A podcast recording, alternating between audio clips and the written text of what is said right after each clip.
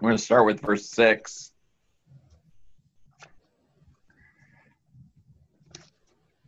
John 17 and verse 6 I have manifested your name to the people whom you gave me out of the world.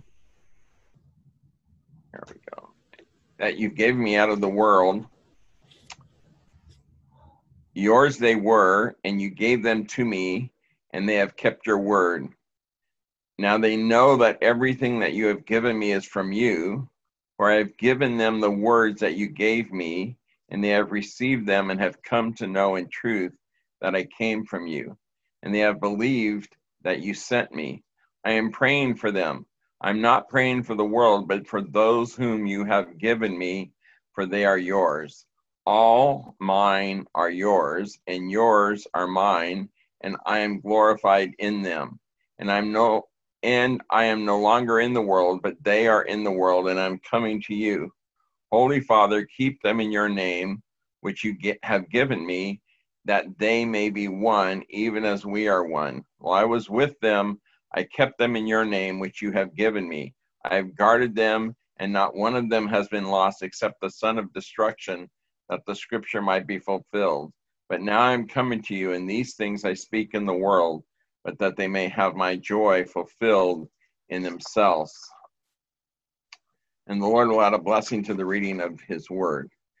Uh, last time we were together, we were looking at this chapter, and this chapter is one of those times in the scriptures where God has drawn back the curtain so that we can see the intimate relationship between the Father and the Son. Psalms 110 is like that. We are told that the Father and Son are speaking together and so we're going to enter into a time where we're going to listen in as a father and son speak to each other. It's amazing that we have a God who wants to be known to the point that he allows us to listen in on his conversations. We have to be really careful that we don't get fanciful in our understandings and our attempt to describe what's happening. It's very difficult with my finite mind to understand an infinite God. And far too often people try to take the finite mind and make an infinite God understandable to them. And they do so by limiting God, they make him a finite being. So, as I try to explain this passage, and it's a difficult passage to say the least, as I try to explain the meaning behind this passage and the understanding of the passage, I don't want to in any way limit God or make him human in any sense.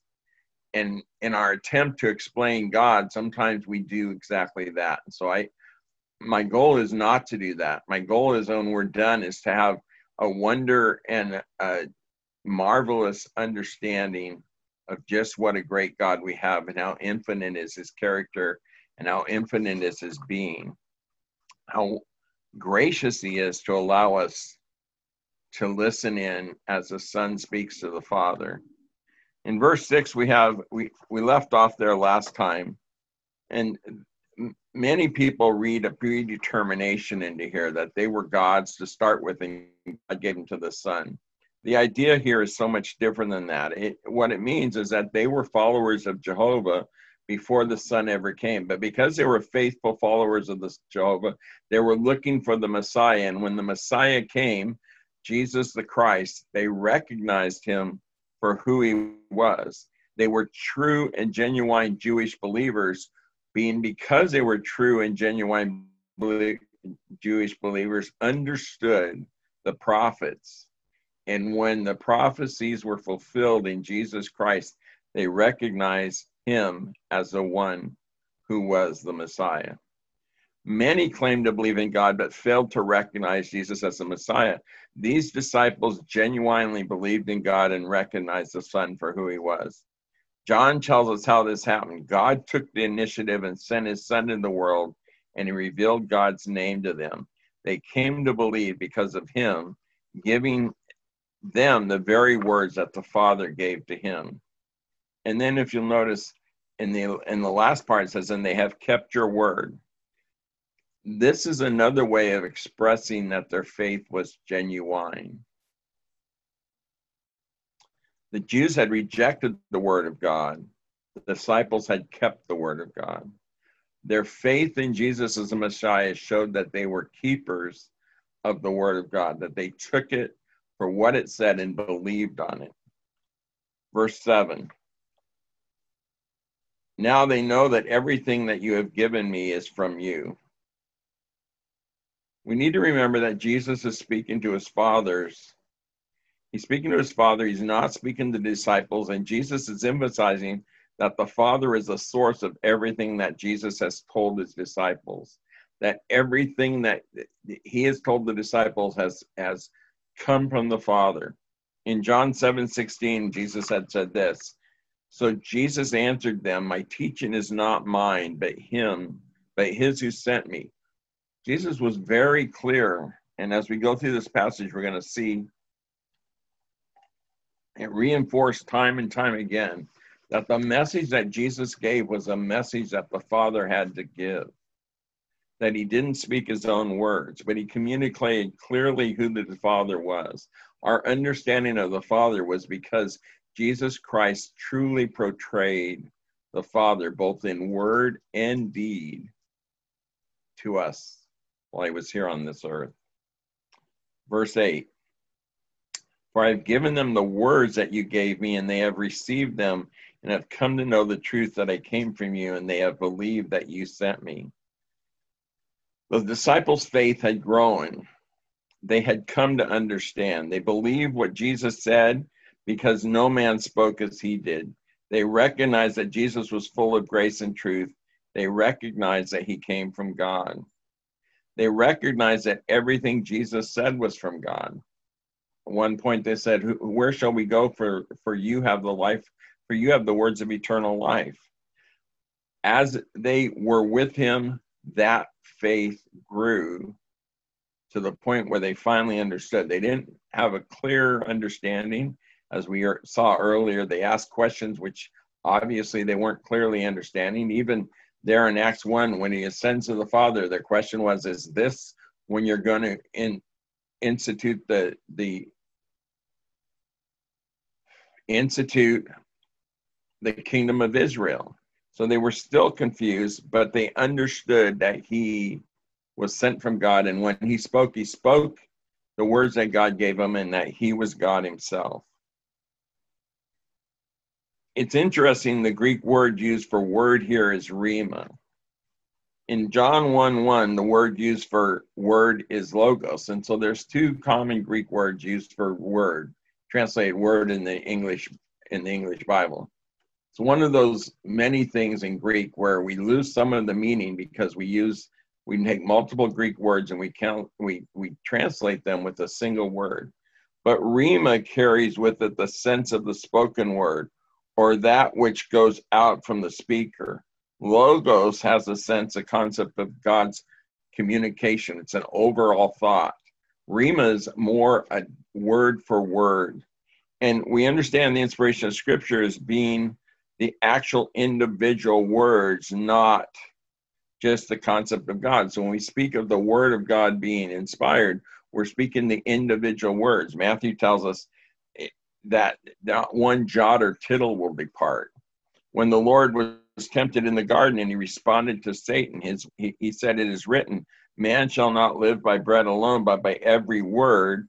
And he uses the, the Greek word rhema there that comes from the mouth of God the individual words. And as you as you study that it's an interesting word study as you go through and see when logos is used and translated as word and when rhema is used and translated as word. Here in this verse he uses the concept of rhema. and so we we understand inspiration as being verbal and plenary I mean it's a it's a word level inspiration. It's not a concept level. It's not the big picture level but it's a word level inspiration. There's twice in scripture where it's actually a letter, a letter inspiration. When they challenge Jesus Christ about, about the resurrection, he quotes to them that, that he, that at the burning bush, he said unto, unto Moses, I am the God of Abraham, Isaac, and Jacob. I am, meaning that he they were still alive and he was still their God. And so that alone made a difference. And then in Galatians, Paul tells us that when he made his promise to Abraham, he said seed and not seeds. So an S on the end of the word made a difference. And so we understand that God inspired the word of God down to the very words, in fact, down to the very letters, so that we understand that Paul can make emphasis of doctrine and the Lord Jesus made emphasis of doctrine based on a single letter. And what he's saying here is that his communication was verbal, plenary inspiration. His Rhema was given by God, and when Jesus spoke, they were actual individual words that God had given him. They weren't concepts, it was the actual individual words that he has spoken. Verse 9 I am praying for them I'm not praying for the world, but those that have given me, they are yours. The first few verses, he's praying for himself and for the Father, with the Father. These verses, he's praying for his disciples. We're told that he's our great high priest and he prays and makes intercession for us. And so, as we read these prayers for the disciples, they are much the same prayers that he's carrying on right now in heaven on our behalf. And so as we read these and look at these, and we're going to study them more next time we're together in two weeks, we understand that these very things that he's praying for the disciples, ultimately, he's praying for us now. And here's this high priestly prayer. He's going to, he's going to make it very clear who he's praying for first. This does not mean that he does not love the world. He's not praying for the world. It doesn't mean he doesn't love them. It doesn't mean that he's not concerned for them. What he is saying that this prayer is for those who have believed on him. This divides humanity into two classes the world and the believer. Many believe they have access to God, but, but they are not believers, they are part of the world. Often you hear people say, Well, I prayed to God and He saved me in that accident, or God answers my prayers. It's very difficult to explain to someone that if they don't know Jesus Christ, God does not answer their prayers. Don't know who answers their prayers, but God does not answer their prayers. That God answers a prayer of unbelief that says, God, reveal yourself to me. When you're searching, God answers. But if you're praying for health or you're praying for someone's health and you're not a believer, God does not answer that prayer. These are those that are the fathers, those that, that believed on Jesus is the Son of God. That's who he's telling, that's who he's praying for. And he wants to make it very specific who the message is for. Verse 10 All mine are yours, and yours are mine, and I am glorified in them. This is where our understanding of the Godhead and our understanding of the function of the Trinity is limited by our limited mind. We're not infinite. And so I struggle, and, and you might also, how the Father and the Son function. But here we're told again that the Godhead holds all things in common. The Godhead holds all things in common. Jesus had told his disciples the same thing in John 10. A fairly famous passage in John 10 27 says, My sheep hear my voice, and I know them, and they follow me. I give unto them eternal life, they will never, never perish. No one will snatch them out of my hand. My Father who has given them to me is greater than all, and no one is able to snatch them out of the Father's hand. I and the Father are one. A, a, a gracious double guarantee, if you can, that we're held by the Son and we're held by the Father. But in fact, as he's explaining here in his prayer, all mine are yours and yours are mine. It's, and and it, it, it's mind boggling to understand as we're being held by the Father and the, and the Son that they share us in common and they hold us together in common. I don't know if you've ever stopped and thought about that, but that makes us awfully secure in our salvation. That we're held in common by the Father and by the Son. All mine are all mine are yours, and yours are mine, and I'm glorified in them. And then the other part of this verse is that we're we are glorified. Jesus Christ is glorified in believers. We are changed by the Spirit of God, and we live in a manner that shows forth that Spirit. We glorify the Son. First Corinthians 6 19 and 20 says this Or do you not know that your body is a temple of the Holy Spirit within you, whom you have from God? You're not your own, you've been bought with a price. So glorify God in your body.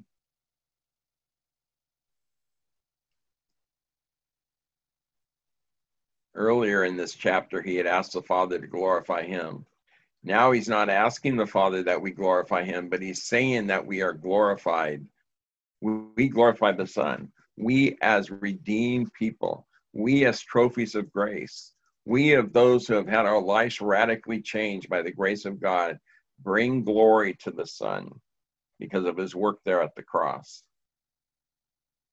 Verse 11 And I am no longer in the world but they are in the world, and I am coming to you, Holy Father. Keep them in your name, which you have given me, that they may be one, even as we are one. The Lord here is referring to a time when he is ascended and sitting at the right hand of God, when there will be a physical separation between Jesus and his disciples. He's praying for them that when he's no longer here, walking this earth side by side with him, that these things be kept and these things be true. This is the only time Holy Father is used as the name of the Father in all of Scripture. As we talked about earlier, the whole upper room ministry deals with holiness and deals with the holiness and the instructions in holiness that he's leaving for the sons. And here he's praying for their holiness after he leaves this earth. The only way that we glorify the Son is if we leave, live a holy life, a life that's separated, sanctified, and available for Him. So he, he tells them to keep them in your name. And what does he mean? We discussed this earlier, this idea of name. We discussed that when Jesus said, Pray in my name. And we spent some time discussing this concept of what name what name means. It means to, to pray in the character, to understand the meaning of the name and what the name stands for. The Lord Jesus and the Father are one as a, result, they share the name and the power of that name. The oneness of the name is in the same oneness that he is asking the Father for his disciples to have. Then they may be one even as we are one. Think about that we're, we're, we're looking at this intimate relationship that the father has with the son and the things that they share in common and his prayer for us is that as the father and the son are one that we be one also one of the ways John in First John one, it talks about the fellowship we have, the things we share in common. The, the, the, the, Greek word there is koinonia. The things we share in common is a fellowship we have with the Father and the Son. We've been invited in, we've entered in to a relationship of oneness and the same idea of oneness that the Father and the Son have. And we fail often miserably to share that oneness. But that's his prayer for them. That same prayer, that that same fellowship, koinonia, that the Father has with the Son is what he's inviting. One of the nice things about the breaking of bread is that we have an opportunity to share with the Father the thoughts that he has of his own dear son. And as we remember him and worship him and extol him and talk about his greatness, as one of the songs puts it, his excellent greatness. The Father enjoys that because that's what the Father thinks of his Son. And we enter into the very thoughts, we start sharing the thoughts the Father has of his own Son, is the same thoughts that we have. And the Bible calls that fellowship of koinonia. And we have an opportunity to do that very thing. Oneness is a sign that we truly are in fellowship with the Father is when we're in oneness with each other. Verse 12 While I was with them, I kept them in your name, which you have given me. I've guarded them, and not one of them has been lost except the son of destruction. Except the son of destruction.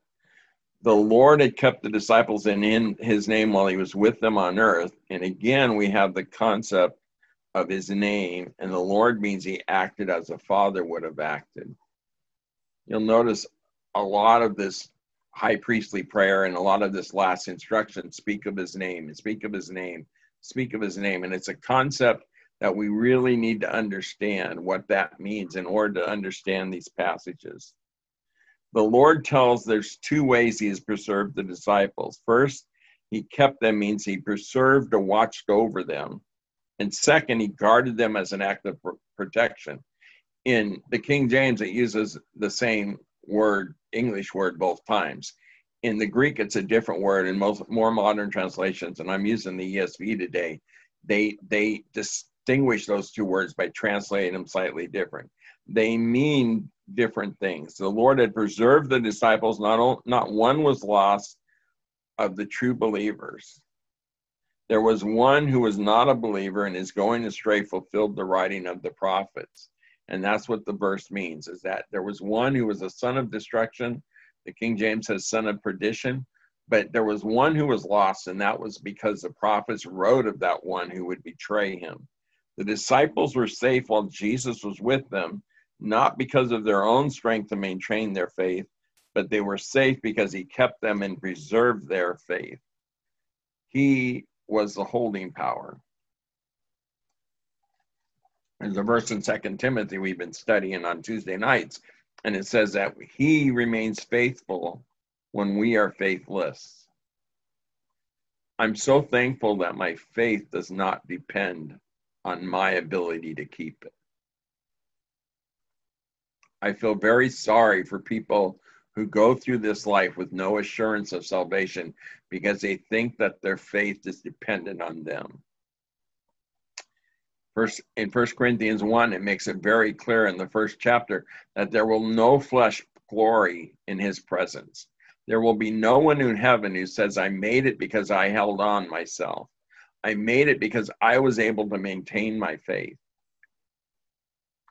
Our ability to maintain our faith is because of his guarding and preserving us. He's taken that responsibility on to himself, and he's the one that holds it. He did it for his disciples when he was on earth, he does it for us while he's in heaven. The disciples were safe while Jesus was with them, not because of their own strength. And that's so important that we remember it's not our strength. Verse 13. But now I'm coming to you, and these things I speak in the world that they may have my joy fulfilled in themselves. Now I'm coming to you. Jesus fully understood. John portrays him as the Son of God. Jesus fully understood everything that was happening. In a few short hours, he was going to be hanging on a cross. But he knew that was not the end. He knew the resurrection was coming. He trusted in him who judges righteously, and he knew he would be vindicated and that his sacrifice would be rewarded and that he would be magnified, he'd be promoted, he would be raised up and sat at the right hand of God. So he says, Now I'm coming to you. Now I'm going back to the Father. I'm on my way. And so now the question is who or what will keep the disciples once he's left?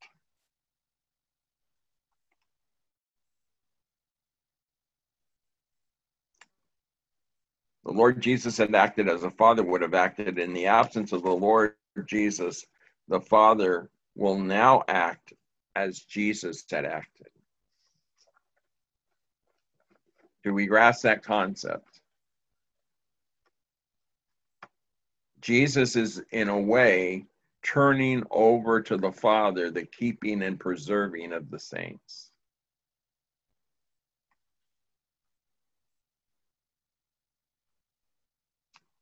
Praise be to God that the power that kept the disciples while Jesus was on earth is a power that will keep them when he is in heaven. And the same goes for us. Throughout his upper room ministry and throughout his last instructions, joy has been an issue and a, an important issue that he's brought out a number of times. He mentions it three times in the 16th chapter in verses 20, 22, and 24. Jesus took great joy in his disciples, and his desire is that the joy he had would be fulfilled in his disciples. It well could be that he had in mind the words of the prophet Zephaniah. In Zephaniah 3:17 it says this, "The Lord your God is in your midst, a mighty one who will save. He will rejoice over you with joy. He will quiet you by his love. He will exalt you with loud singing." The joy Jesus desired for his disciples is a joy that is not dependent on our circumstances, on our health, on our wealth, on our comfort. This joy is deprived from knowing our Creator as our God. To the world, joy is totally dependent on circumstances. To the Christian, it's not. As Paul wrote the book of Philippians, and he was in prison and most likely chained to a Roman soldier, he's able to say again, I rejoice, rejoice. Again, I say rejoice. Paul's joy was not dependent on his circumstances. Paul's joy was dependent on knowing his Savior and knowing his Creator. There is more than human joy. This is supernatural joy. This is more than human joy. He's not speaking about common joy. He's speaking about supernatural joy that overshadows human experience while not negating the experience. And, and he is the prime example of this. In Hebrews 2 and 2, we're told, looking to Jesus, the founder and perfecter of our faith, who for the joy that was set before him endured the cross, despising the shame, and is seated at the right hand of the throne of God every circumstance screamed that he was a man of sorrows, acquainted with grief, and he was going to go through a terrible time of agony. And yet, as David said earlier, this life is but for a moment compared to the eternal weight of glory. The joy that was set before him overcame any circumstances that he might have here, and his life was one of joy. Now, in closing, we're going to look at at the if I can do this, share the screen. We're going to look at the last uh, a summary of what is coming next week, and we'll go into more detail of this. But I want to I want to just look at this if we can briefly. See if I can do this. Um,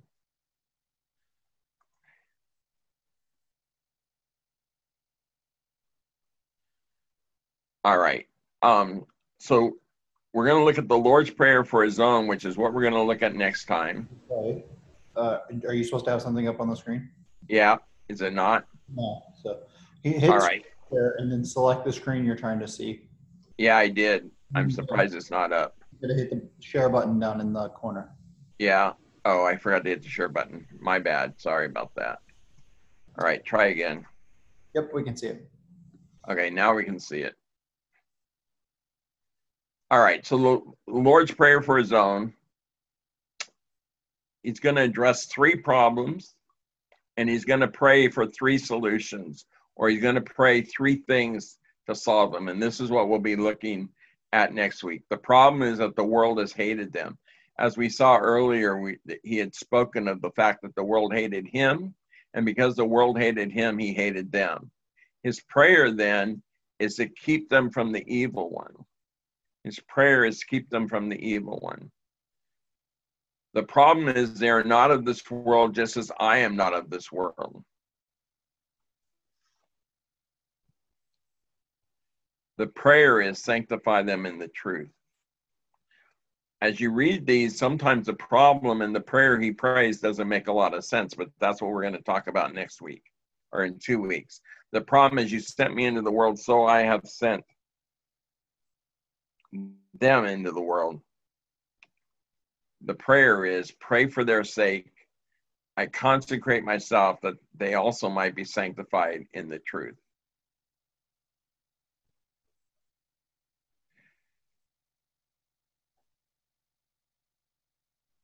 All right, stop sharing. How's that? Almost worked. All right. So the Lord's goal was for his disciples holiness and his concern for them, and he's concerned for them in three areas. And so he prays for three areas of holiness. The challenge is being in the world, but not of the world. The Lord's Prayer will help us focus on in on his plan to keep us holy in this present world. His instruction to the disciples was holiness. He's now going to pray to the Father so our holiness might be accomplished. And that's the purpose of these threefold prayers. He will we will investigate this plan next time we are together in two weeks. And so we'll pick up at the 14th verse when we are back together in two weeks. And um, let's pray. Father, we thank you again for this time we could be together. Father, we thank you that you allow us to see this intimate conversation between your son and you. And Father, we would readily admit that our finite minds just struggle to fully understand how the Godhead works. And yet, Father, we are so thankful that you graciously allow us to see what we see. May you increase our understanding. May we grasp, Father, just what a great God we have. We thank you, Father, that your desire is that we would be one as you and the Son are one. And that was his desire for us also. And Father, we would admit that our failure is that we don't practice oneness. And so, Father, we would pray, pray that we would have a oneness that's based on faith and that, Father, as we draw near to the Lord Jesus Christ, that we would draw near to each other. As we lose those things, Father, which make us selfish, difficult individuals, Father, and become more like your Son, that we would draw closer to each other in, in, in unity of our faith. And so, Father, we thank you for these instructions. We thank you that we have a high priest that prays these very things for us. His concern for us is, goes so deep. And then, Father, we would pray that we truly could glorify your Son in all that we do. We do so in the name of the Lord Jesus. Amen.